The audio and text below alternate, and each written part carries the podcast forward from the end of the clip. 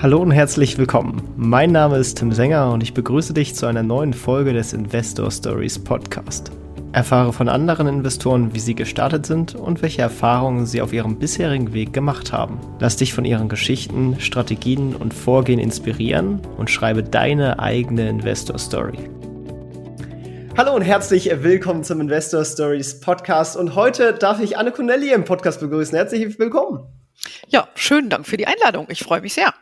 Ja, ich freue mich auch, äh, dass du der gefolgt bist, denn auch du bist äh, ja doch äh, einige äh, Schritte durch die durch die Finanzbranche mittlerweile äh, gegangen, was unter anderem bei Pioneer Investments, bei Morningstar, die man ja äh, durchaus kennt, ähm, und bist ja mit vielen Engagements im, im Frauenfinanzbereich jetzt vertreten, aber äh, vielleicht fangen wir ganz von vorne einmal an. Ähm, du, du bist ja quasi in deine Karriere und auch vom Studium her in den USA gestartet. Äh, wie kam quasi die Verbindung zu den USA und äh, weshalb bist du da hingegangen?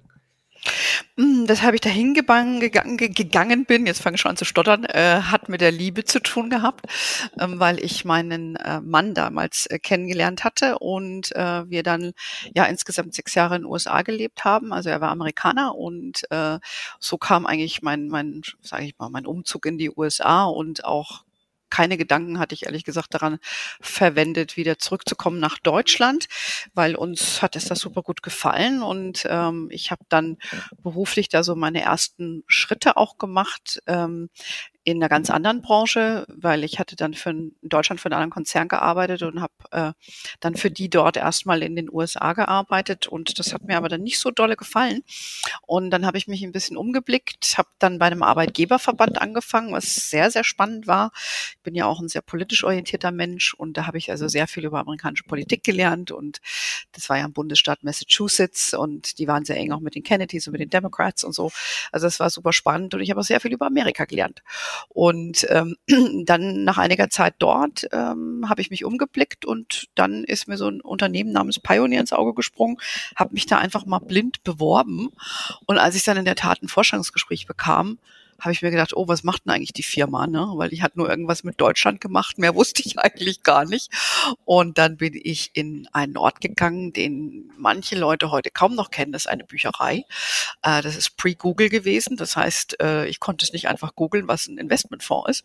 Und ähm, habe dann versucht, mich schlau zu machen, was eigentlich das mit diesen Fonds auf sich hat.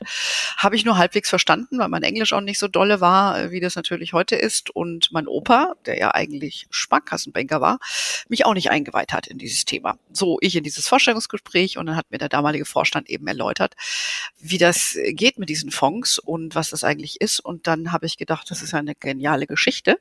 Und ich war infiziert und ich war auch eingestellt. Ja, und so bin ich da reingestolpert. Spannend. Was hast du dann genau für die gemacht? Ähm, gut, ich hatte ja keine Ahnung, ne? Und die haben dann gesagt, das ist nicht so tragisch, dass ich das nicht keine Ahnung habe. Man würde mir das beibringen und ich habe dann so ein Trainee-Programm durchlaufen und dann wirklich so die Ins and Outs gelernt, auch wie das mit dieser Börse geht und mit den Fonds und so weiter. Und ich habe dann bei denen im internationalen, äh, in einer internationalen Abteilung angefangen, also was ja primär Deutschland war damals und ähm, habe dann dort in dem, in dem Service, im Marketing äh, eigentlich angefangen und äh, so hat sich das dann eigentlich weiterentwickelt und bin dann mit denen nach einigen Jahren, äh, wollte man sich ja in Deutschland verstärken im Team. Und den, das war damals, als USITS eingeführt wurden, wollte Pioneer sich vergrößern. Und dann bin ich mit meinem damaligen Chef dann zurück nach Deutschland und habe wiederum Marketing, äh, Vertrieb habe ich viel gemacht, aber auch PR. Also damals war es eben so, ob ich jetzt Kaffee gekocht habe, ein Interview gemacht habe äh, oder Vertrieb, das war irgendwie alles gefragt. Ne? Heute würde man sagen Startup. damals war das eben auch so, haben wir irgendwie alles gemacht. Die Branche war relativ klein. Und so bin ich eigentlich äh, gestartet. Aber ich habe immer schon äh, sehr stark in, sage ich mal, so eine, so eine vertriebliche Mentalität, äh, sehr stark auch im Business Development Bereich. Das ist eigentlich so meine Stärke und da komme ich eigentlich ja her und habe auch viele Jahre das gemacht und mache es im Kern heute immer noch. Das erklärt dann ja auch, warum du dann zurück nach Deutschland wiedergekommen bist, wenn du das dann hier für die dann aufgebaut hast. genau, genau. Und das habe ich gemacht, ja. Ähm, genau. Das hat auch viel Spaß gemacht. und vielleicht für diejenigen, die die, die Pioneer äh, nicht kennen und ein bisschen jünger sind, ähm, die sind tatsächlich 2017 äh, in Amundi aufgegangen. Also kennt man vielleicht vom, vom ETF-Anbieter her. Ähm, die, die haben die Gesellschaft übernommen. Deswegen ist dann die, die Marke so ein bisschen jetzt in jüngeren Jahren verschwunden. Äh, falls sich jemand gefragt hat, wer das eigentlich ist für ein Unternehmen dahinter. wer nicht wie ich 30 Jahre dabei ist, dem muss man das erklären. Ist klar. Ja, ist ja dann doch irgendwie der, der letzte Finanzansturm, der, der kam ja dann doch erst über die letzten zwei, drei Jahre. Vielleicht auch eher fast fünf Jahre, sage ich mal. Da, da kam ja eine ganze Generation an, an neuen Anlegern äh, auf, auf die Börse zu, unter anderem ja auch mich irgendwie in 2016, 2017, da habe ich auch gerade erst angefangen. Ähm, und, und die sind dann natürlich noch nicht so weit bewandert. Nee, nee, die kennen äh, natürlich äh, nur die Amundis und nicht die Pioneers. Und äh, wobei ja Pioneer eines der ältesten Unternehmen ist in dem Fondsbereich. Die wurde ja 1928 gekündet, gegründet und der Phil Curray, der Gründer des Hauses, der hat ja bis zu seinem, der ist ja 101 geworden. Der ging ja jeden Tag noch ins Büro. Die kannte ich natürlich auch alle. Äh, das waren schon sehr, sehr interessante Menschen, äh, Männer und aber es gab damals auch schon viele Frauen, damals bei Pioneer. Ähm, war ein sehr interessantes spannendes Unternehmen. Hat auch viel Spaß gemacht, äh, da zu arbeiten. Und ähm, ja, als dann Pioneer das erste Mal übernommen wurde von den italienischen Unicredit, dann bin ich eben dann gewechselt auch. Ne? Mhm. Ah, okay, verstehe. Ja, dann bist du aber dann doch irgendwann rausgegangen und äh, bis zum Morningstar gegangen, die man ja auch in der Fondsbranche auf jeden Fall kennt, weil die ja die ganzen Fonds raten und auch eine ganz coole Plattform, finde ich, haben, um, um Finanzkennzahlen einzusehen. Ähm, wie kam der Wechsel da und, und was hast du dann genau da gemacht?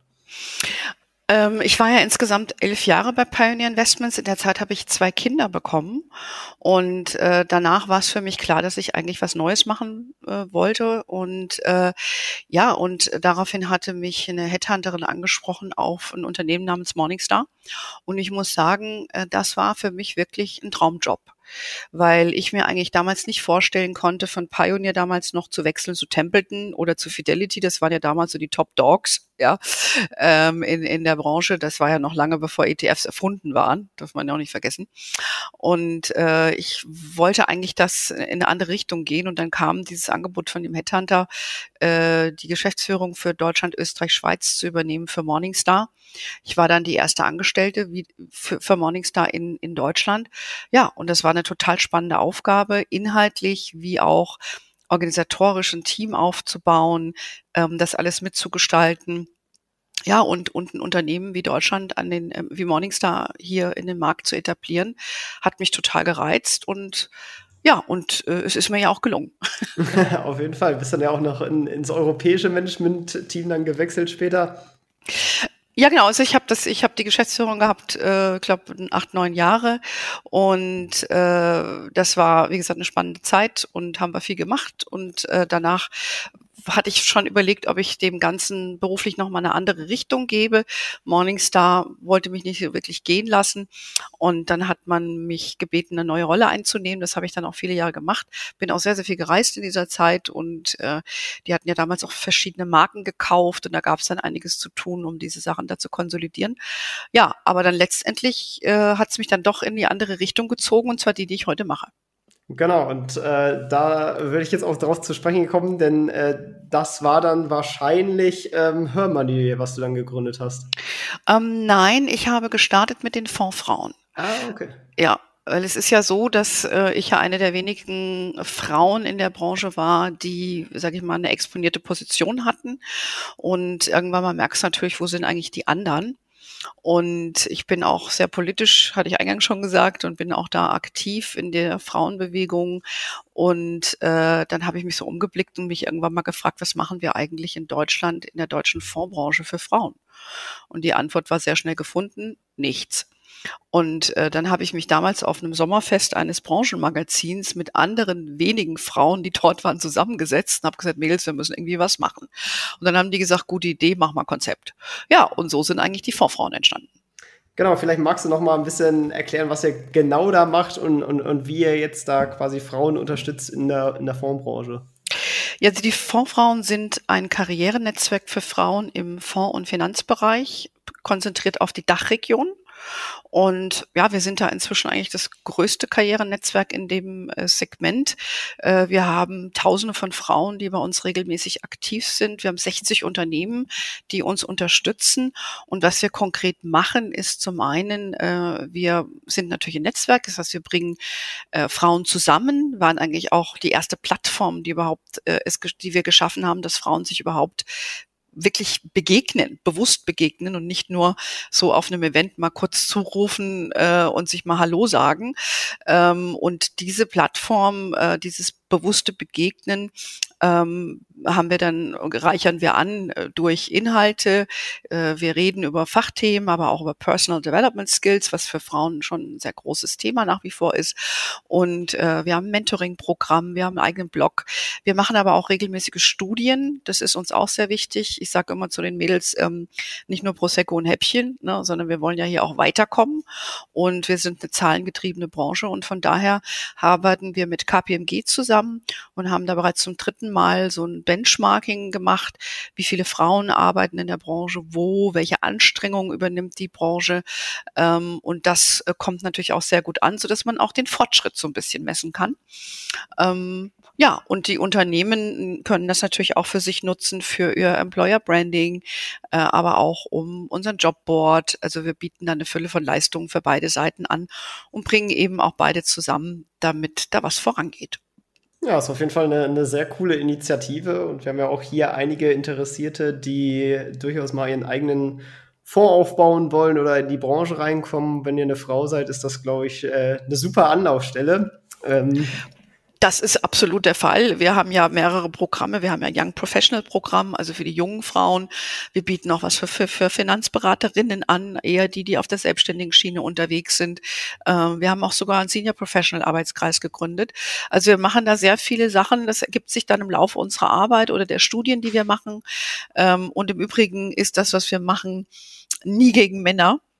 Ähm, Männer sind bei uns immer willkommen, aber es ist einfach nur für Frauen weil wir eben eigene Aufgabenstellungen haben und da äh, wollen wir dem eben gezielt nachgehen und das tun wir mit den Vorfrauen. Ja, auch wenn ich es als Mann natürlich schade finde, dass ich da nicht mitmachen kann.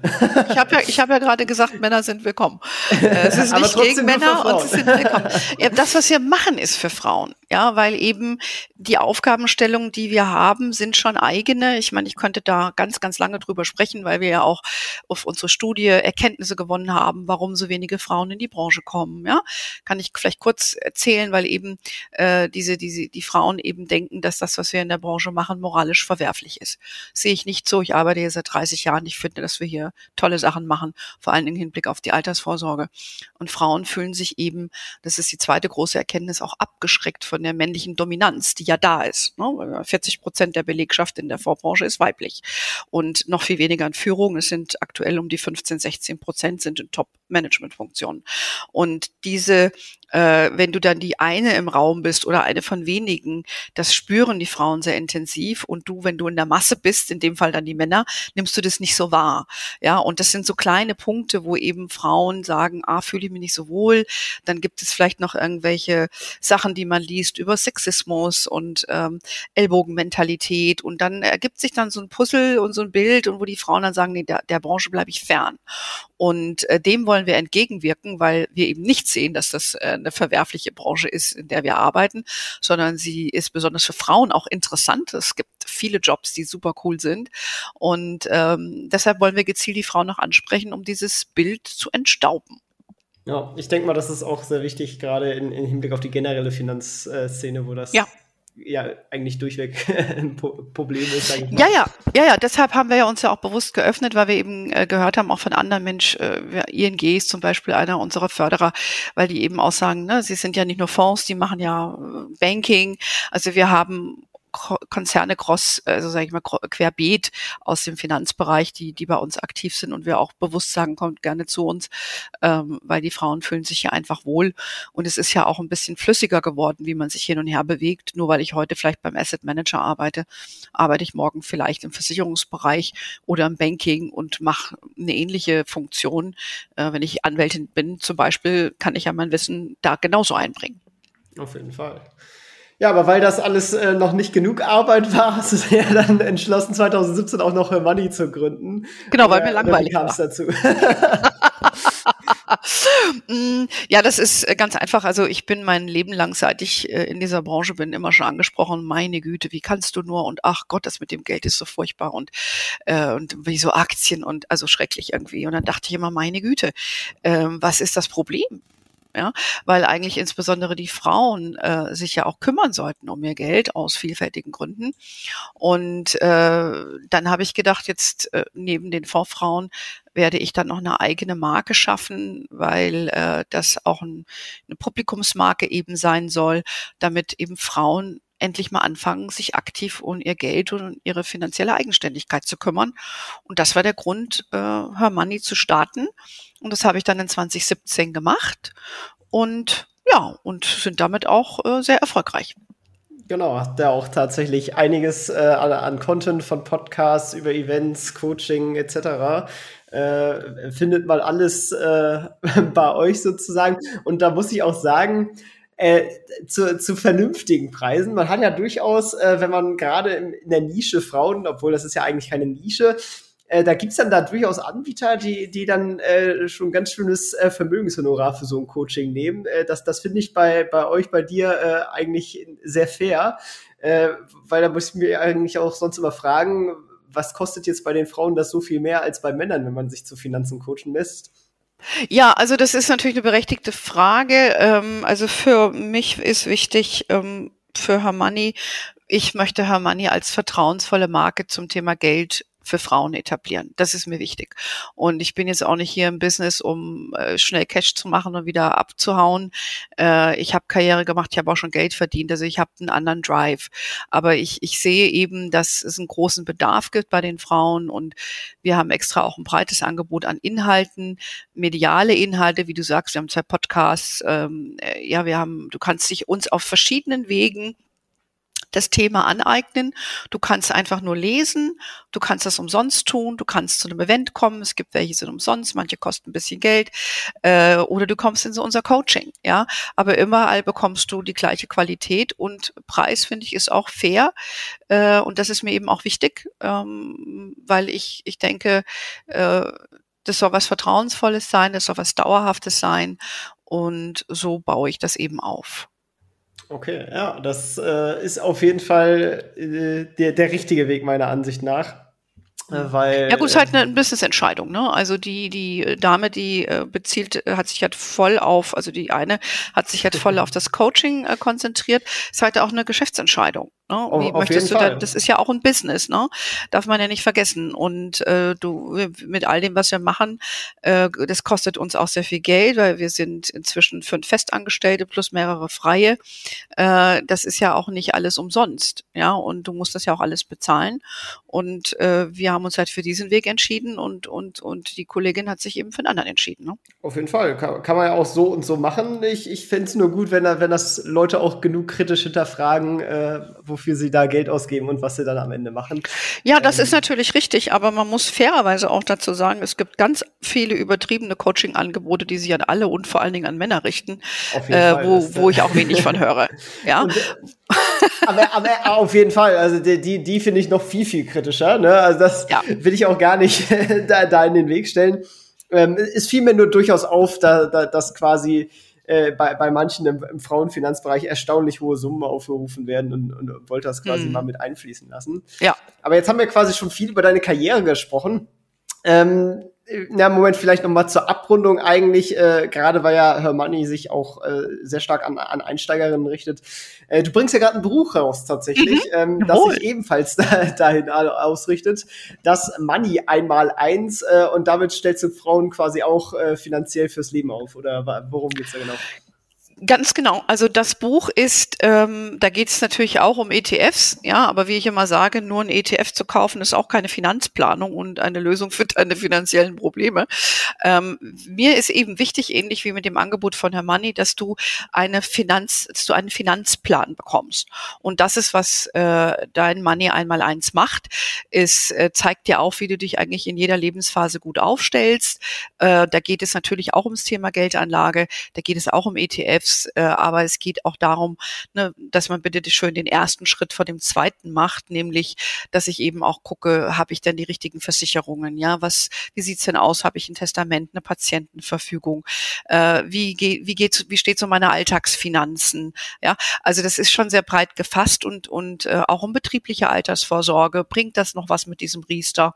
Und äh, ich, ich sehe das eher so, dass das ein Ratgeber ist, du, du liest dir die paar, äh, bevorzugt natürlich liest es einmal durch, aber es kann auch sein, dass du jemand bist, sagst, ach, mit dem ETFs, das habe ich schon ganz gut drauf.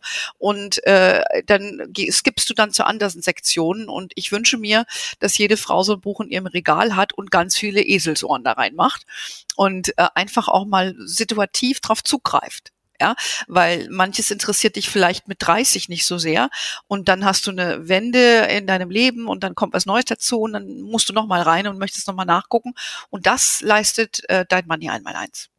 Ja, ist auch in den Shownotes verlinkt, wer sich dafür interessiert oder das vielleicht auch äh, einer Freundin schenken möchte oder so. Bestimmt auch ein ganz gutes Geschenk. Der findet den Link dazu in der Beschreibung und, und kann sich da mal anschauen. Wenn die Folge raus ist, ist das Buch nämlich äh, auf jeden Fall auch schon raus, bin ich mir sehr sicher. Die Erlöse des Buchs spenden wir an die Lichtblick Seniorenhilfe. Äh, Lichtblick Seniorenhilfe, wie der Name schon sagt, kümmert sich um arme Senioren. Und wir wissen ja auch, Altersarmut ist weiblich und somit haben die eine sehr, sehr große weibliche Klientel.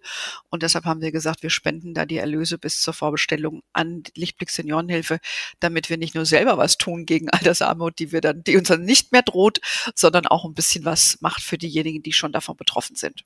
Ach, sehr cool. Ja, das, das wusste ich auch noch nicht. Das ist ja eine, eine, eine coole Sache. Genau, jetzt wollte ich noch mal, äh, jetzt haben wir so viel über deine Karriere gesprochen etc., äh, auch auf, auf dich und deine persönliche Anlagestrategie ähm, mhm. zu sprechen kommen. Du hast ja dann quasi deine Intro im Endeffekt in die Finanzwelt bei, bei Pioneer gehabt sozusagen. Wie bist du quasi investmentmäßig gestartet? Worin hast du investiert und, und wie hat sich das vielleicht auch im, im Laufe der Zeit geändert? Also ich habe äh, natürlich dann angefangen, in die Pioneer-Produkte zu investieren. Ne, ich war ja dann Angestellte, logischerweise, habe dann auch damals noch ohne Ausgabeaufschlag alles bekommen, weil das war ja damals noch üblich, dass man teilweise bis zu fünf Prozent Ausgabeaufschlag in Aktienfonds hat und habe dann klassisch angefangen, in den Pioneer Fund oder vor allen Dingen in den Pioneer 2 zu investieren. Die alten Hasen werden diesen Fonds noch kennen. Ähm, und so habe ich eigentlich angefangen. Und vor allen Dingen auch äh, in USA gibt es ja im Rahmen der betrieblichen Altersvorsorge die sogenannten 401k-Plans. Und das habe ich auch genutzt. Und dann habe ich eigentlich die Pioneer-Produkte, primär Aktienfonds, ähm, gekauft in, in mein Portfolio. Und das waren so meine ersten Anfänge. Und ähm, ja, und das habe ich im Kern so beibehalten, außer dass ich jetzt natürlich meine Produktpalette diversifiziert habe. Ähm, und natürlich auch meine Erfahrung gemacht habe, weil die Märkte natürlich nicht immer nur in eine Richtung gingen. Genau, aber bist schon mehr oder weniger Buy and Hold Anlegerin äh, dabei geblieben oder, oder bist du in deinem ersten Crash äh, in Panik geraten? ich bin in Panik geraten, weil das eben eine emotionale Sache ist und ich sage das immer meinen äh, Frauen bei Hermanni. Äh, Risiko hat man immer erst verstanden, wenn man gesehen hat, äh, wenn man mal 10.000 investiert hat und da steht dann nur noch sieben, dann weiß man, was Risiko bedeutet, was das mit einem emotional macht und äh, dann hat man auch diese Fluchtgefühle. ja und äh, davor äh, war ich auch nicht geschockt, äh, sage ich mal, das, davon war ich, blieb ich auch nicht verschont.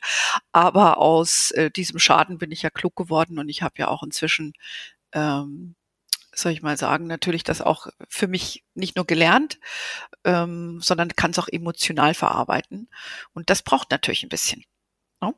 wenn man da fair ist. Aber ich bin im Kern äh, Buy and Hold und bin eine Value-Frau, weil das habe ich eigentlich gelernt, weil das ist, wo ich herkomme, beruflich aus der Ecke. Und ähm, das ist im Kern immer noch so meine Idee, wenn ich um Fonds oder jetzt natürlich auch um ETFs geht. Machst du dann auch Einzelaktieninvestments oder bist du jetzt hauptsächlich mit ETFs unterwegs? Ähm, also ich habe nach wie vor aktive Fonds. Es gibt ja da auch ein paar gute Gesellschaften, die ich auch sehr, sehr gut äh, performt haben. Ich habe aber auch viele ETFs, weil die Vorzüge liegen auf der Hand. Das muss ich deiner Zielgruppe nicht sagen. Ähm, ich habe aber auch Einzeltitel, aber eher nachrangig, weil ich dann eher so ein Bauchmensch bin und dann mir eine Aktie kaufe, weil ich zum Beispiel sehe, dass mir dieses Produkt gefällt oder der Vorstand, äh, die ich persönlich schon getroffen habe oder so, dann und dann gucke ich mir das Geschäftsfeld ein bisschen näher an und so treffe ich da eher Entscheidungen, wie ich Aktien kaufe und ich tendiere auch da hier die länger zu halten und nicht nur so rein und raus, hin und her, mach Taschen leer. Ähm, das ist nicht so mein Ding. Mhm. Hast du auch mal andere Assetklassen wie, keine Ahnung, äh, Immobilien dazugenommen oder bist du schon eher, eher im Aktienmarkt geblieben? Ja, für meine liquiden Anlagen habe ich schon sehr viel in Aktienmarkt, ähm, aber privat, also darüber hinaus habe ich natürlich auch Immobilien, vor allen Dingen selbst im privaten Bereich, ja, ein okay. Haus und so. Ja. ja. ja, ist ja auch immer interessant. Manchmal, manchmal gibt es so Leute, die, die, die machen nur das eine, nur das andere, weil sie sagen, damit kennen sie sich am besten aus. Äh, andere machen wiederum beides. Äh, es ist immer interessant zu hören. Naja, gut, ich sag mal so, man soll ja eine kluge Finanzplanung haben und wir wissen ja auch, oberste Gebot, nicht alle Eier in einen Korb. Ne? Und äh, von daher tue ich, äh, diversifiziere ich mein liquides Vermögen, aber auch gehört ja auch Immobilien dazu. Ich habe auch ein bisschen Gold. Also ich mache das schon ganz klassisch, so wie wir das auch in dem Buch Dein Money einmal eins empfehlen. Und ähm, ich gucke mir auch mal Krypto an ja, äh, weil die Welt bleibt ja nicht stehen. Ja, nur weil ich jetzt aus dem Value-Bereich komme und da mal angefangen habe, bin ich dann trotzdem neugierig. Ja, aber da würde ich jetzt nicht mein ganzes Geld reinpacken, weil das ist ein ganz neues Feld. Aber das probiere ich dann schon mal aus und gebe mal so ein bisschen Geld rein, um mal zu gucken, wie das da so ist. Ja, es ist auf jeden Fall eine, eine sinnvolle Sache, sich mal auch an, an neue Sachen ranzutrauen. Ähm, auch wenn ich persönlich beim Krypto immer noch ein bisschen kritisch bin, aber das ist, ist auch äh, eigentlich auch schon die, die unterschiedlichsten Investoren hier. In den, in ja, aber das ist ja auch berechtigt, kritisch zu sein. Es ist eine sich neu entwickelnde Assetklasse. Man hat keine Erfahrungswerte. Äh, da sind ganz viele Glücksritter unterwegs, ja, und da ist auch viel Missbrauch, äh, wie wir ja ständig irgendwie auch merken. Und ähm, deshalb, wie gesagt, äh, finde ich das interessant, was sich da tut möchte da so ein bisschen teilhaben, aber ich habe da äh, nicht äh, 80 Prozent meines Geldes investiert. Ja. ich ich, ich kann es mir jetzt schon denken aus, aus deiner vorherigen Antwort, aber es ist eine Standardfrage, die ich immer stelle. Was würdest du als deinen größten Fehler beim Investieren bezeichnen? als meinen größten Fehler beim Investieren. Ja, also wie gesagt, dass ich einfach äh, meine Emotionen mich zu sehr haben leiten lassen, als es das erste Mal äh, abwärts ging. Ja? Ähm, dass ich da nicht äh, in der Lage war, dass die Emotionen ein bisschen vom Hirn zu trennen. Aber ich glaube, damit bin ich nicht alleine. Ansonsten ist der größte Fehler in der Finanzplanung, äh, dass man nicht, ähm, ja, wenn man sich, äh, wenn man heiratet, keinen Ehevertrag zu haben. Dazu könnte ich auch Bücher schreiben. auch, auch ein sehr richtiger Punkt. genau. Genau. Das, drehen wir das Ganze positiv. Was würdest du vielleicht als deinen größten Investmenterfolg bezeichnen? Oder auch vielleicht, äh, muss nicht auf Investment beschränkt sein. Also für mich als Frau, mein bestes Investment war das in mich selbst. Dass ich immer gearbeitet habe, ich habe ja immer Vollzeit gearbeitet, das war meine persönliche Wahl, habe ich auch mit meinem damaligen Mann, äh, waren wir uns da immer einig. Und das würde ich sagen, ist äh, mein größter Erfolg, weil mich das einfach finanziell unabhängig macht. Ich bin ein sehr unabhängig denkender Mensch und auch äh, in meinem Tun ohne dass ich jetzt das zu Kosten und zu Lasten von anderen mache, aber es ermöglicht mir einfach so das Leben zu leben, wie ich das gerne hätte. Und äh, indem ich eben immer selber Geld verdient habe und auch nicht so schlecht, ähm, ist das eigentlich mein größter finanzieller Erfolg. Ja, das ist, ist glaube ich, auch auf jeden Fall eine, eine der wichtigsten Sachen, die gerade extrem, wenn man jung ist, aber auch über, über die Zeit danach, äh, lebenslanges Lernen, äh, dass man ja, äh, sich immer weiterbildet und, und nicht aufhört, äh, besser zu werden. Ja, aber es ist insbesondere der Tipp Nummer eins für alle Frauen. Ja, weil die Statistiken ja was anderes sagen, weil die meisten Frauen, äh, ich meine, Stichwort Gender Pay Gap, ja, muss man nicht sagen, aber wenn man guckt, der Dreh- und Wendepunkt einer Frau ist in der Regel, wenn die Kinder kommen. Ja, der Gender Pay Gap, der ist erstmal noch ein bisschen, äh, der liegt, die liegen gleich auf in etwa beim Berufsbeginn. Das sind nur ein paar Prozentpunkte. Aber da fängt es ja an, für eine Frau als äh, eine Lebensentscheidung zu treffen. Die meisten Frauen arbeiten dann deutlich weniger. Viel, manche hören ganz auf zu arbeiten. Und das zu kompensieren, ja, äh, das ist ja schon, das ist ja schon riesig. Und wenn man dann später wieder einsteigt äh, in, in, in, ins Arbeitsleben ähm, und hat dann viele Jahre ganz, ganz wenig gemacht, dann ist man erstmal wirklich hinten an. Und von daher ist das wirklich eine ganz wichtige Entscheidung für jede Frau. Was mache ich, wenn die Kinder kommen? Besprechen mit dem Partner, wie man mit dieser Lebenssituation umgeht. Und es muss ja nicht automatisch die Frau sein, die Vollzeit zu Hause bleibt oder die Teilzeit arbeitet. Und deshalb sind wir auch wieder bei unserem Thema vom Anfang. Es geht ja hier um Männer und Frauen. Ja, wir kümmern uns seitens der Fondsfrauen äh, eigentlich darum, Frauen zu bestärken, ihren Weg zu gehen und nicht in den Automatismus zurückzufallen. Und gleichzeitig ist es aber auch für Männer gut zu wissen, sie müssen nicht dauerhaft Vollzeit Karriere machen. Es gibt nämlich auch viele Männer, die nicht wahnsinnig interessiert sind, Karriere zu machen, sondern vielleicht lieber sich auch mehr familiär kümmern wollen und in dem Unternehmen eine Gleichstellung herstellen, ermöglicht es Paaren eine Entscheidung zu treffen, was ist für sie besser als Familie. Ja, und dann, dann zur Entscheidung, wie man das dann auch finanziell macht. Und ich glaube, das ist äh, ein ganz, ganz wichtiger Tipp für alle Frauen und auch für die Männer. Äh, ihr müsst euch nicht zur Karriere verdammt fühlen. Auf jeden Fall stimme ich äh, voll und ganz zu. Äh, de dennoch würde ich auf jeden Fall sagen, Bildung unabhängig vom Geschlecht ist, ist mit das Wichtigste. Bildung ist immer wichtig. Nein, nein, absolut. Bildung ist immer wichtig. Aber dranbleiben und äh, ja, ich meine, es gibt ja auch viele Frauen, insbesondere, ich rede jetzt halt primär um den Frauenbereich, die dann später wieder einsteigen und die dann Coach werden okay. Ne? Ich meine, es gibt jetzt eine Coachin, über die wir eben gesprochen haben, die Business Coaching macht, ja, aber die meisten machen dann Einzelcoachings. Da kannst du nicht viel reißen mit. Ja, und das ist auch eine Weiterbildung. Aber wie viel kann man dann wirklich mit verdienen? Wie viele erfolgreiche weibliche Coaches gibt es, die dann mit 50 oder so anfangen, ein, ein neues Business aufzubauen? Da gibt es auch ganz wenige davon. Ist auch eine Weiterbildung. gibt es mittlerweile extrem viele Coaches, habe ich das äh, Gefühl, ja? jeglicher Art, also nicht nur auf den Finanzbereich. Ja, ja, ne, also da können wir jetzt ganz, ganz lange drüber diskutieren. Ich will jetzt auch keinen Coach diskriminieren, wir machen ja auch ein Coaching, ja, aber ich es glaube, gibt ja auch viel, gute Coaches. Es äh, gibt genügend, ja, und äh, Entschuldigung, ist ja ein bisschen laut, ähm, aber wie dem auch sei, also Bildung ich stimme dir zu, ist wichtig. Ähm, man muss aber vielleicht auch ein bisschen gucken, was für Bildung und was will ich damit machen und wie will ich mich finanziell aufstellen. Und das ist das Thema Nummer eins für die Frauen, dass sie finanziell in ihrer Kraft bleiben.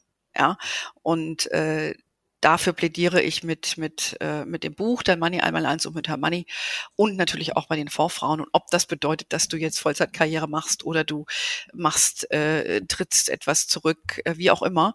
Aber da musst du eben wissen, was haben deine persönlichen Lebensentscheidungen für finanzielle Konsequenzen. Und dafür trete ich ein. Ja, ein wichtiger Punkt. Ähm, ich ich glaube, ich könnte mit dir noch einen ganz eigenen Podcast äh, zu, zum Thema äh, Gender-Themen machen. Ähm, machen wir heute nicht. Ist, ist ein spannendes Thema. Machen wir heute nicht. äh, passt auch gar nicht so richtig in den Podcast rein, aber ich glaube, so wie wir es hier umrundet haben, ist, ist eine ganz gute Sache. Ich weiß nicht, äh, wenn wir jetzt hier nochmal das Ganze zum, zum Abschluss bringen, so ein bisschen, wenn jetzt jemand zu dir kommt und du kannst demjenigen oder derjenigen einen einzigen Tipp mit auf den Weg geben für die Investmentkarriere, welcher wäre das? Ja, Tipp Nummer eins, äh, anfangen. Also insbesondere bei Frauen ist das ein Thema. Ja, aus unserer Sicht tendieren Frauen dazu, äh, sie informieren sich, was gut ist, aber sie tendieren auch zur Überinformation. Ja, und dann muss man mal springen. Und das erzählen wir den Frauen in dem Coaching. Ähm, und deshalb sage ich zu den Frauen immer erstmal anfangen. Sich bilden ist klar, aber dann anfangen. Weil wenn man nicht investiert ist am Aktienmarkt, dann kann man auch nichts verdienen.